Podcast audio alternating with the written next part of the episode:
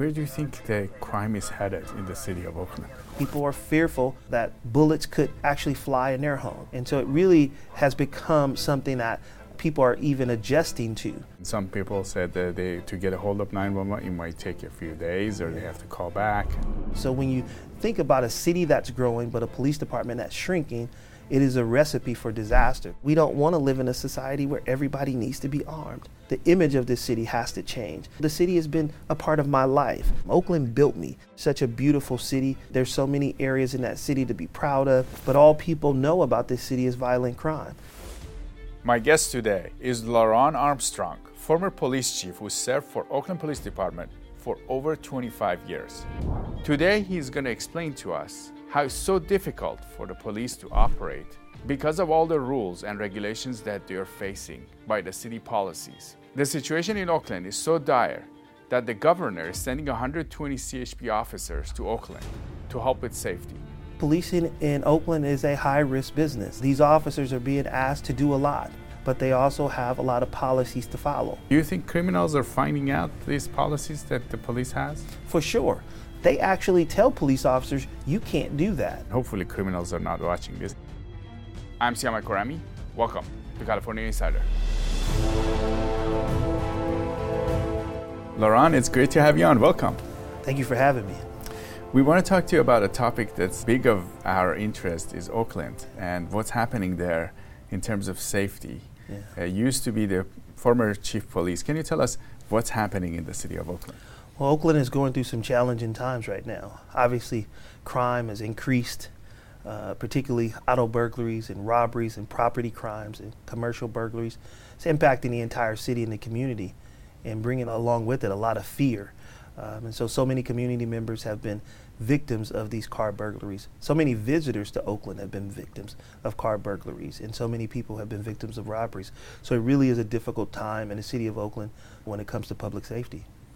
And we are seeing people, you know, one some of the things I've seen on, on video, which is kind of shocking to see in California, is there was a few cases I've seen where people come with guns and rob somebody in the middle of the day. Yeah. These are things that we hadn't seen for many years. Uh, I believe that Oakland was on the brink of becoming a much safer city. But unfortunately, we're beginning to see armed suspects commit what we consider to be low level crimes. Typically, people who engaged in burglaries didn't carry firearms and wouldn't use those firearms. But we've seen during several incidents where people who have been committing burglaries, when confronted, have brandished a firearm and in some cases, unfortunately, have used those firearms. And we've had a couple deaths associated with these burglaries. And so it really has become a violent crime, uh, a crime that is associated with gun violence. And why is that? How, how did it become this way? It starts with accountability. I think when people perceive that they won't be held accountable or won't face stiff consequences for engaging in these type of crimes, then they become more brazen and more willing to commit these crimes on a daily basis. And, and so it really is a call to our elected officials, to those that make those decisions around uh, accountability to make sure that those uh, individuals that engage in these type of crimes understand how serious they are and that there'll be serious consequences as a result of those crimes. You mentioned that people are, are, are scared in the yeah. community. What does it look like? Well, it looks like uh, people not willing to go outside at night. I know so many seniors in our community who have seen me and said, uh, Chief, I don't come out at night because I'm afraid. I'm afraid to drive in the city at night. I'm afraid to shop at night. I'm afraid to park my car in certain areas because I know that my car is going to be burglarized. Uh, people are leaving their entire car with all windows down because they've been burglarized so many times that they don't want to replace windows anymore. So they just leave them all down and remove everything of value from their cars. And so it really has become something that uh, people are even adjusting to uh, the lack of safety. And so that really is concerning. What about in their own homes? Yeah. Uh, we heard from some residents that there is a lot of shootings yeah. at night. Yeah, I mean, we definitely have seen an increase in gun violence. I mean, the idea that people are hearing gunshots around the clock in our city. We obviously have had challenges with homicides in our city. Uh, and so that reaps fear in people. People are fearful uh, that bullets could actually fly in their homes. And Me, as somebody that's born and raised in Oakland and has had family members that have been killed by stray bullets, I know how serious these things can be. I know that bullets don't have a name, and sometimes, unfortunately, on the other side of those bullets can be innocent people. When we talk to residents and people, uh, a big complaint is that the police force, yeah. you know, when they call 911, they hear a busy signal, yeah. and some people said that they to get a hold of 911, it might take a few days, or yeah. they have to call back. Yeah. What's happening with the police force in Oakland? Well, it's always been a challenge when it came to staffing of the police department in the city of Oakland. When you look at this city, 10 years ago, this city was near 400,000 and the department had about 750 officers.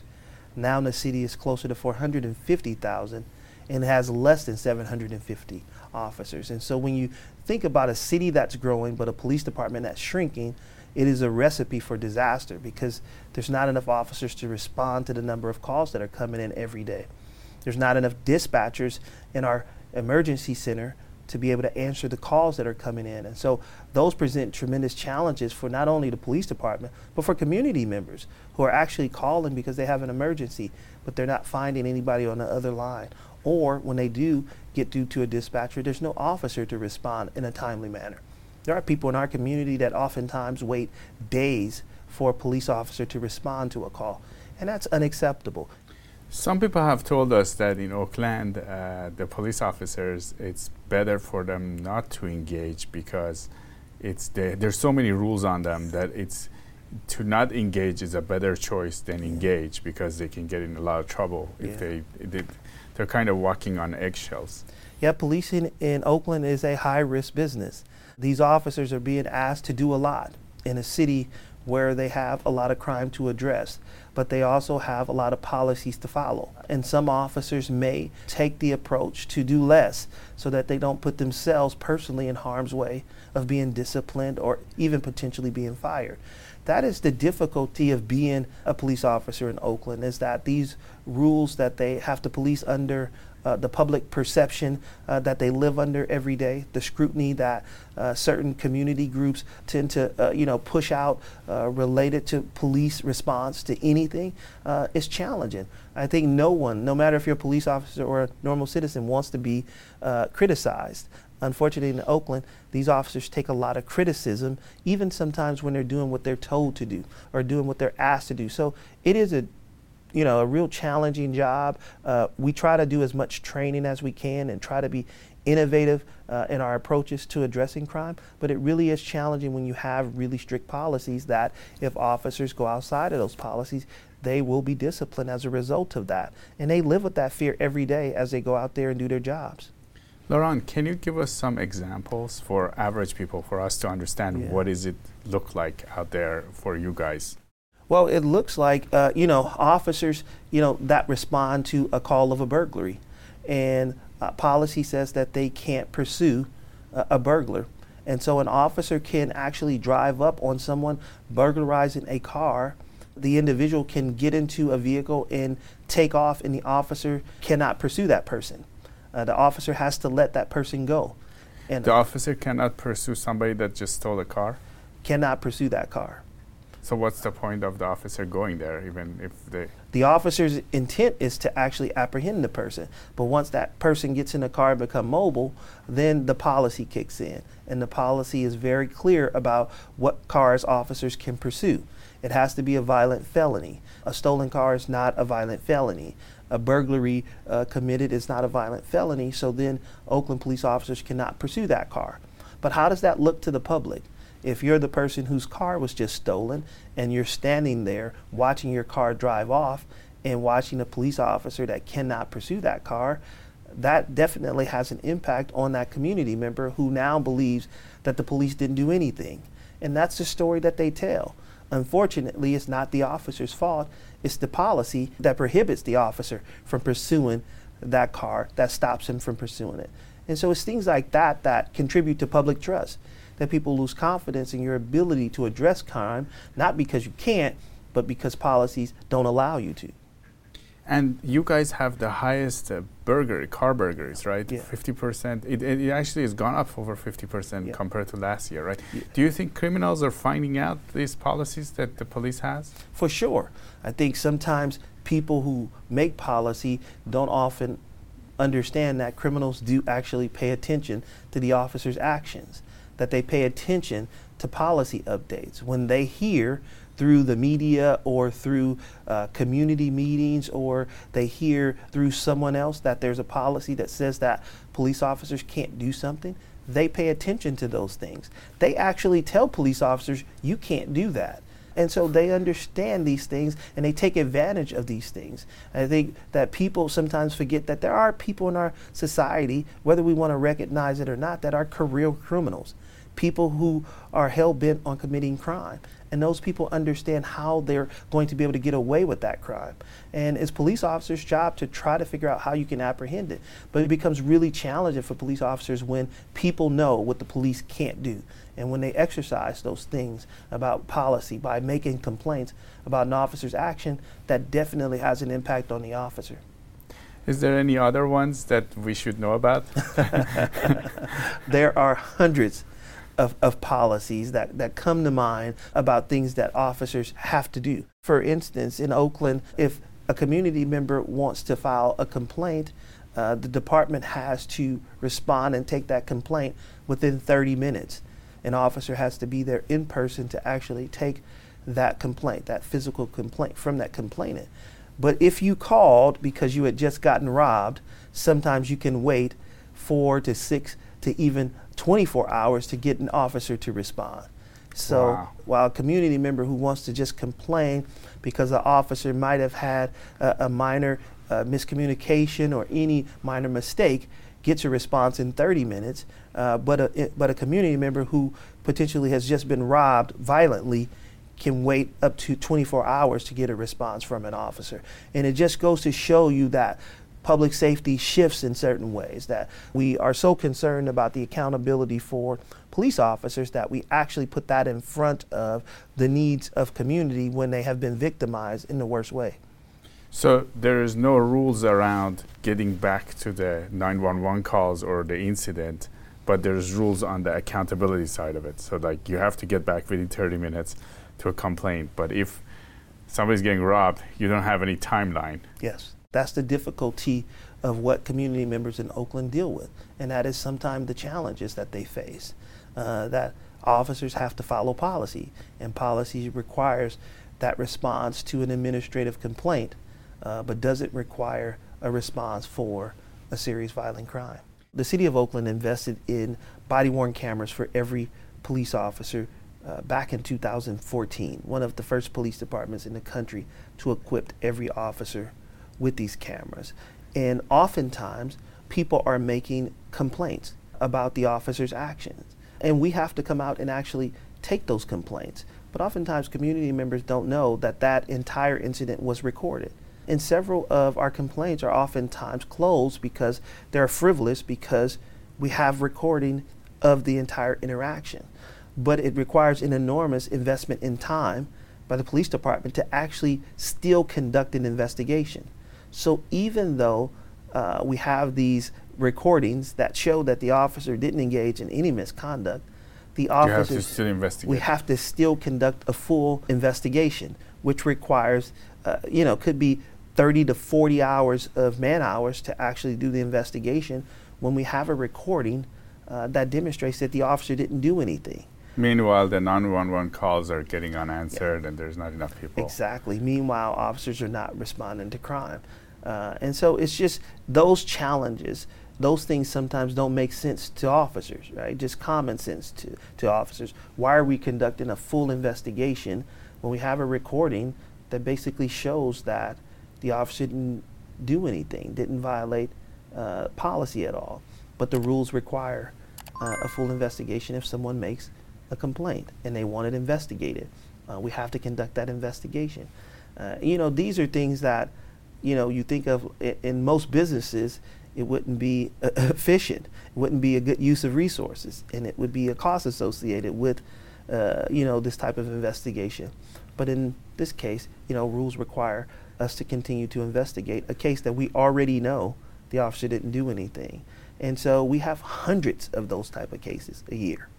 Uh, and it requires a ton of man hours, hours that could go to officers doing something else that could be more productive, that could have a greater impact on community safety. And if somebody accuses without any evidence and then the evidence turns out to be the opposite, there's no consequences for them, is there? No, there's no consequences for people lying or falsifying a complaint.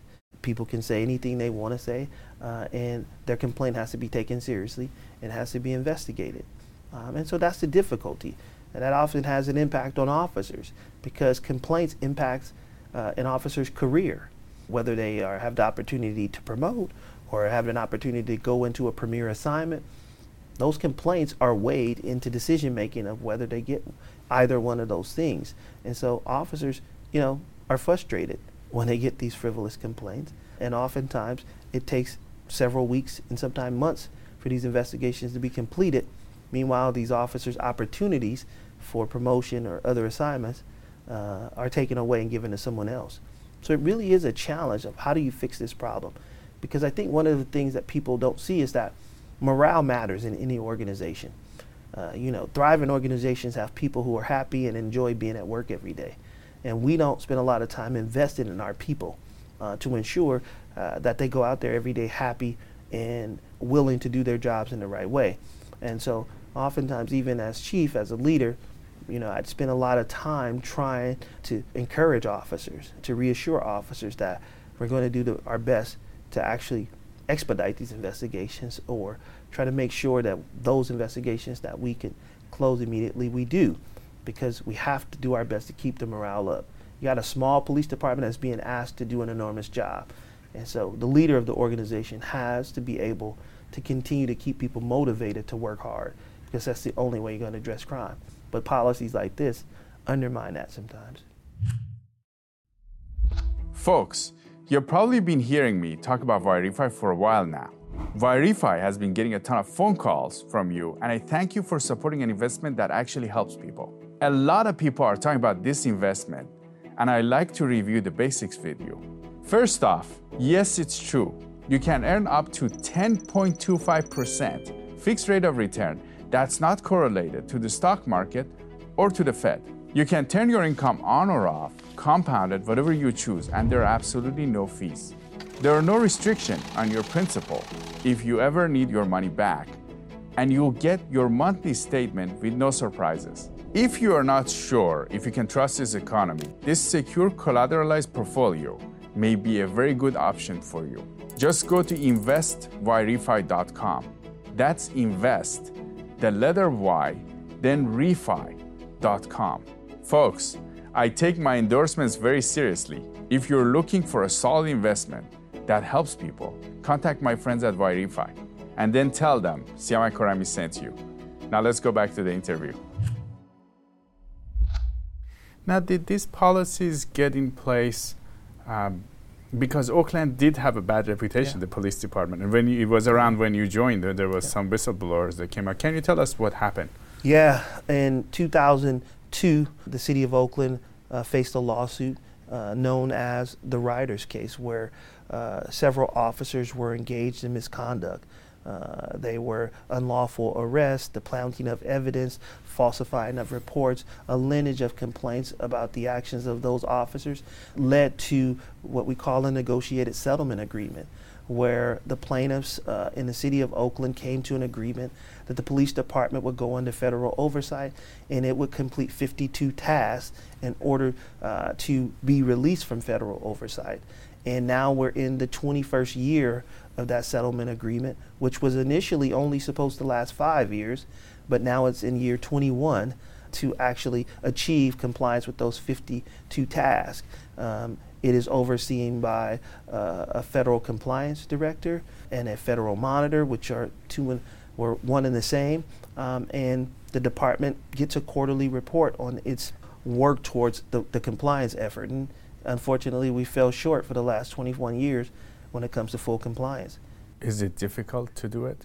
It is very difficult. It's challenging. I was the first chief in the history of, of this 21 year old uh, federal oversight to get the department into what we call sustainability And that is the final phase. Uh, you have to be in sustainability for one year prior to being released from federal oversight. And during my administration in 2021, we actually got sustainability, which was good. They remain in sustainability today as well. So, will they get out of this federal oversight soon? That is the hope. But oftentimes, challenges come up that oftentimes prevent them from actually completing the 52 tasks. And we'll see. Hopefully, nothing additional comes up that prevents them from fulfilling their requirements. And hopefully, they're released from federal oversight because it not only has an impact on the department um, and its ability to, to, to achieve sort of high levels of trust in the community because as long as you're under federal oversight, it lends the perception to the public that you're not, uh, you haven't been compliant, that there's still challenges there and there's still things that you need to do. So I hope for the department it gets under uh, full compliance, but also for the community. Uh, it has a huge cost to the public, uh, that it costs nearly a million dollars a year to actually pay for that federal oversight. And we hope that uh, in a city that's dealing with budget deficits and a need for funding, that that would be additional million dollars that could go to resources in the city of Oakland. And so I think on both sides, there's a reason to work towards full compliance, but we'll have to see what the federal monitor decides at some point. So there's these rules put in place because there was the background in the history of some police officers not doing doing bad things, mm-hmm. right? What is it like today? Well, I believe today, you know, there are young police officers there that are doing the job the right way. 75% of the police department are officers that have been with the department less than 10 years. So this is an entirely different department made up of different men and women, trained differently, uh, with a different focus, and with all of the new policies that have been put in place. I believe they police in the right way. I believe that they're one of the most progressive police departments in the country. The policies that they work under are very restrictive, but they are designed to ensure that officers are following rules. They are designed to make sure that the public is safe, and that they are designed to make sure that there are accountability tools in place. And I think all of those things have become a part of the culture and the foundation of the department. And this is all these young police officers know. And so, yes, I believe that it's a completely different police department than it was when I came under it in the, the late 90s. I think these young officers are being trained really well. I think the policies are strong. I believe that the data supports the fact that they're better. Uh, the idea that in 2000, from 2002 to 2012, the city of Oakland spent nearly $57 million in federal lawsuits paid out because of the Oakland Police Department. In the last 10 years, the subsequent 10 years, they spent less than $7 million. So you're talking about a drastically different expenditure on behalf of the city, which to me signals that the department is doing better, that it is not violating people's rights in the way in which it was in the early 2000s. Now, going back to Oakland, the situation that the city is facing. So you, you see the crime is going up and then the police you mentioned the certain rules that they have mm-hmm. if there's a hundred of those yeah. the, the two that you mentioned to me didn't make common sense so what do you see where do you think the crime is headed in, in this in the city of oakland we need legislators to not make laws that make it even more challenging for police to take action on individuals. Uh, I've never been a fan of over incarcerating people, but I'm all, but I am a fan of protecting communities. And the sad part about it, particularly in Oakland, people of color suffer the most when it comes to violent crime and homicides in our city. And so we have to figure out how we as a community uh, say to those that are willing to pick up guns and use them, I hope you know that you're going to be held accountable. I hope you know that there's going to be serious consequences because that's the only thing that prevents people from taking certain action is that they know that there's going to be accountability as a result. Uh, you know, I often use an example about why people stop at red lights, right? Uh, people stop at red lights because they fear the fact that there may be a police officer that sees them uh, not stop at that red light and there could be an expensive ticket. They also fear the fact that there may be a speeding car coming in the other direction that might hit them and cause them some serious injury. That's why you don't do it. That's why you stop at the red light. Now, that doesn't mean that you're not in a rush. That doesn't mean that you don't still need to get somewhere. But you understand why it's important that you stop at that red light.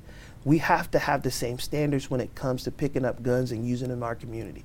When you think about picking it up, you have to know that there's going to be serious consequences more severe than what you would get at a red light. But you also have to understand the impact that you could have on the surrounding community. The idea that when you run a red light, that you could potentially hit and kill someone else, right? That the idea that you fire a weapon, that you could kill someone else and have an impact to their families as well. We have to become a community that cares about one another and is compassionate for the families that are going to be impacted by our decision making. And we hope that, I hope that resonates with people. The idea that we all should have compassion for those that are suffering, suffering as a result of losing loved ones. Now, we are hearing that people, and this is what you're talking about, about guns, we are hearing that the criminals are armed yeah. and they've got, got illegal guns, whatever they got. Mm-hmm. And then the business owners are arming up because yeah. they want to protect themselves. Yeah. Is this true? Are you hearing this? Yeah, I mean, I think so many businesses have suffered in the city of Oakland. We have, you know, businesses that have been burglarized repeatedly. You know, I was reading last week about a business who was burglarized at one point in the middle of the night. They came and locked up their business, and then several hours later, they were burglarized again in the same night, in the same 24 hour period. That's challenging for any business to survive when their business is experiencing that level of criminality. I'm sure it's challenging for business owners to understand how am I going to protect my business.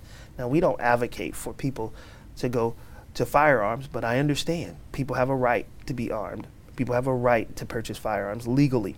But it definitely presents a challenge for both law enforcement and community you know, we don't want to live in a society where everybody needs to be armed. I think the best approach to it is, you know, making sure that the gun laws that we have on the books are enforced. I mean, California has some of the most strict gun laws in the country.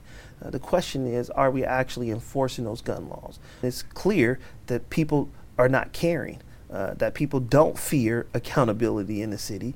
They don't believe that they're going to be arrested and they don't believe they're going to be held accountable. And that narrative has to change. And that means that somebody has to be in place that is willing to make an example out of people, to make an example out of those that carry illegally carry firearms, to make sure that those that use those firearms in crimes are charged to the highest degree whatever enhancement that exists so that the next person can see you are going to be held accountable if you do the same thing.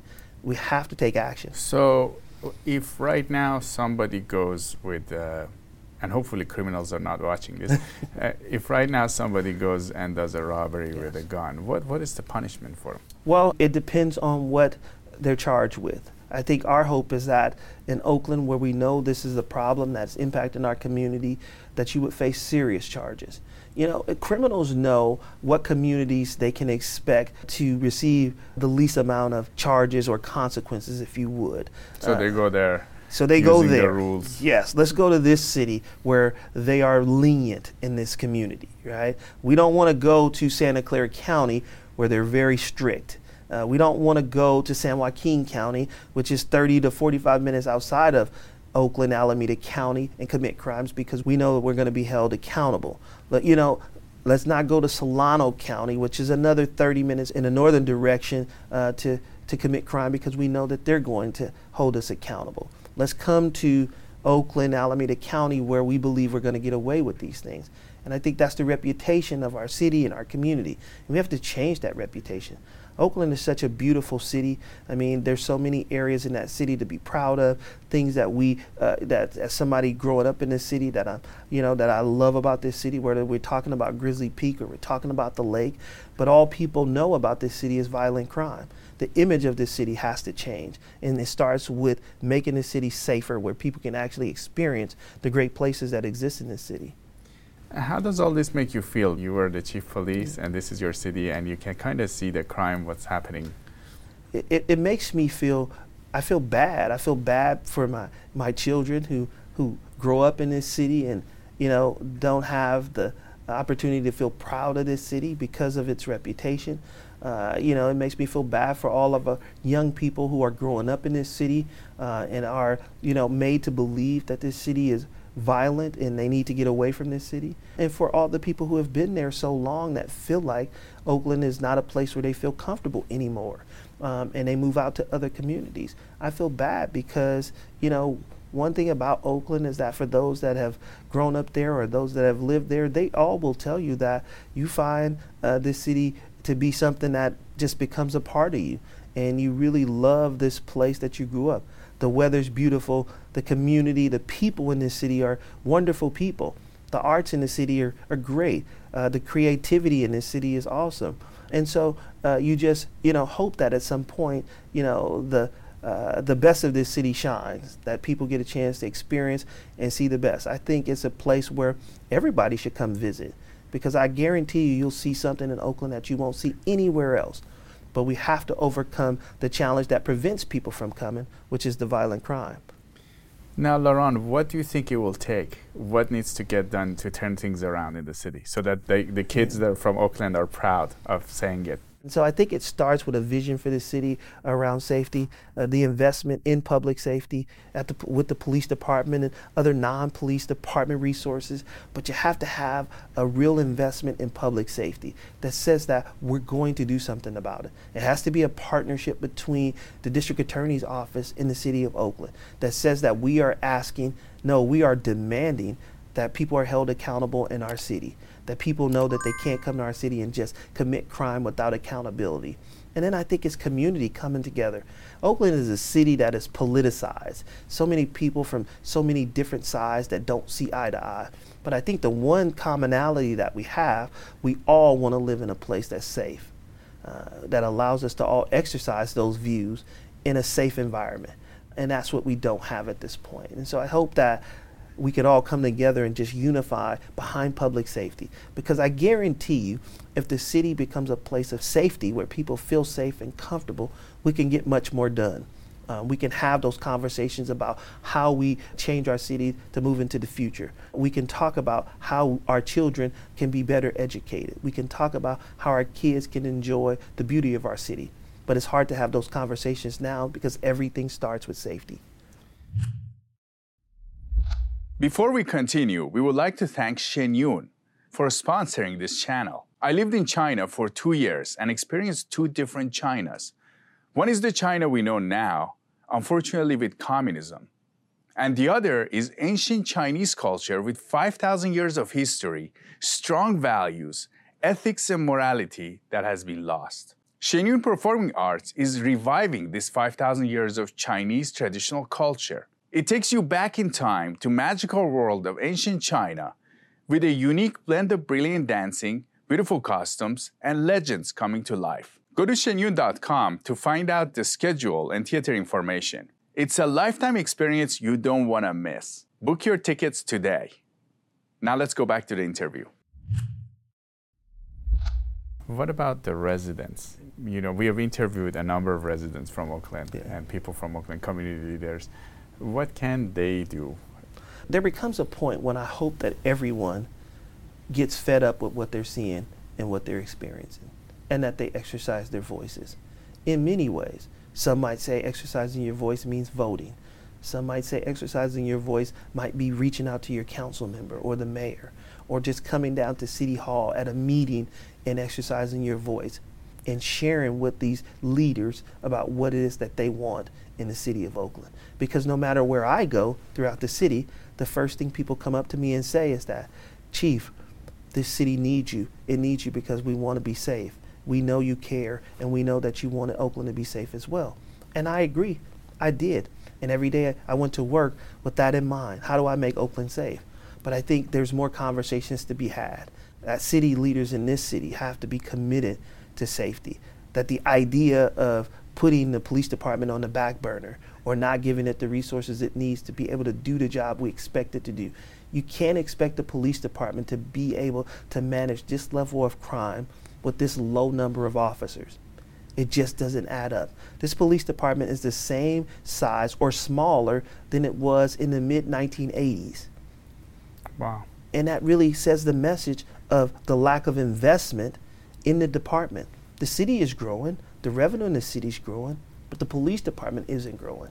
And so there's no way, just numerically, that it can meet the needs of a city that's growing when it's shrinking. That's the challenge. And somebody has to have the courageous conversation with even those that are anti police to say, hey, we just don't have enough resources to actually respond to the number of calls that we're receiving every day. You can look at them. And we've tried other approaches in the city of Oakland, and they haven't worked. Uh, the violence continues to go up. When are we going to have a real conversation about what does it take to actually create safety in the city of Oakland? And sometimes people are going to have to deal with difficult dis- discussions and difficult decisions. And hopefully, there's leadership in place both at the city level and at the police department level where they can communicate openly with the community about what we're doing to actually move the city closer towards being that safe city we want it to be. You mentioned two things. One of them, you mentioned that we should, that people should have more compassion for each other Yeah. and the community and think of each other. And then you also mentioned that the city has become politicized. Yeah. Do you think these two forces are contradicting each other right now? Those two forces, I think, oftentimes uh, shuts down the people that are in the middle. And I believe the vast majority of community members are right in the middle. That people don't want to have to have more police. People don't want to have to spend more tax dollars for public safety. But then people also understand what they're experiencing every day and say, despite me not wanting to, it's what I need to do in order to actually make this city safer. And so I think uh, that's the question. Sometimes we oftentimes have to pay for things that we really don't want to. I sent my daughters to, to private school. I, I didn't like what it cost. I just felt like I had to, you know, spend more money to, for them to get the best education. And so I decided I wanted them to have a quality education, the best education I could give them. So I had to invest. It was challenging for my wife and I to do that. But we invested in our children so that they could have the best. The question in Oakland is that it's a difficult pill to swallow sometimes when you look at how much it costs to police in the city. I get it. But also, you have to understand what it is that you want. If you want the best police department, if you want the best outcomes around safety, you have to invest in law enforcement, unfortunately. And then you have to hold them accountable to actually making the city safe. And I think it's doable, but it's difficult. And that's a difficult conversation to have in Oakland because it's so politicized and so many people have so many opinions about how you achieve safety. But the one thing I know is that when we at the Oakland Police Department has had resources to actually effectively police, we've done a pretty good job, I think. The number the higher numbers the police department has, the more effective they are at addressing crime.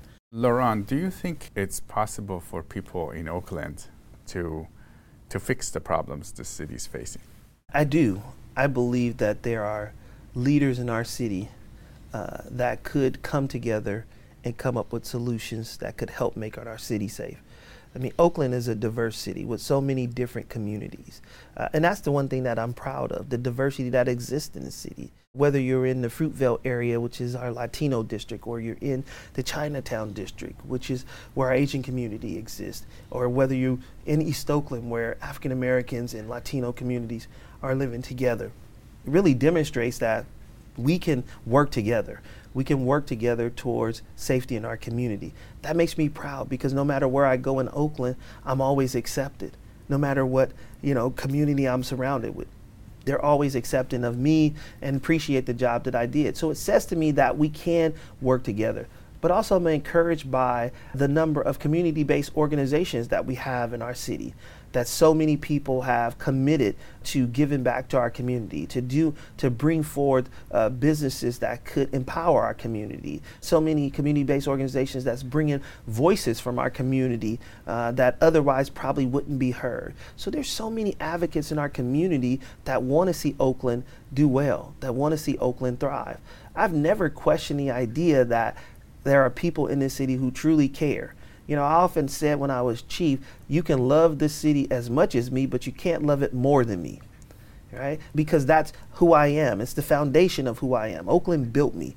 The first job that I ever had at 12 years old was the mayor's summer job program and then never thought that I would spend 25 years working for the city as well. And so the city has been a part of my life. And I know there's so many more people in our city that feel the same way, that the city is a part of their life. And they're doing so many positive things in our city. I think it just needs to be, there needs to be someone in the middle that is bringing us all together. Someone that we all trust. Someone, whether we agree with them or not, that we at least are open to hearing them out. And then we can all commit to coming up with solutions together. Uh, and when you do that, it requires compromise, that not everybody's going to get what they want. But what we get is good outcomes for the city of Oakland, one that we agree with collectively, and one that we walk out with not criticizing each other, but talking about a path forward And I think that hasn't happened. And that needs to happen in Oakland. Somebody that could bring everybody together and help us create a path that helps move us forward. I think that's what Oakland needs. And I think there are people who are willing to be a part of that conversation. And I think those people bring so much value. And so that is encouraging. That is the light for me, that it exists out there. And we have to figure out a way how do we bring it together? And how do we come up with ideas that make our city better? Hopefully that will happen soon. LeRonne Armstrong, former Chief Police of Oakland, it was great to have you on California Insider. Thank you for having me. I enjoyed it. If you haven't checked out CaliforniaInsider.com, we highly recommend you do that now because we're going to have a lot of news and videos there. And on top of what we have there right now, we are building a really big platform to cover what's happening in California so you can be informed. We're going to have more shows, more videos from all aspects of life in California. Go to CaliforniaInsider.com and we'll see you there.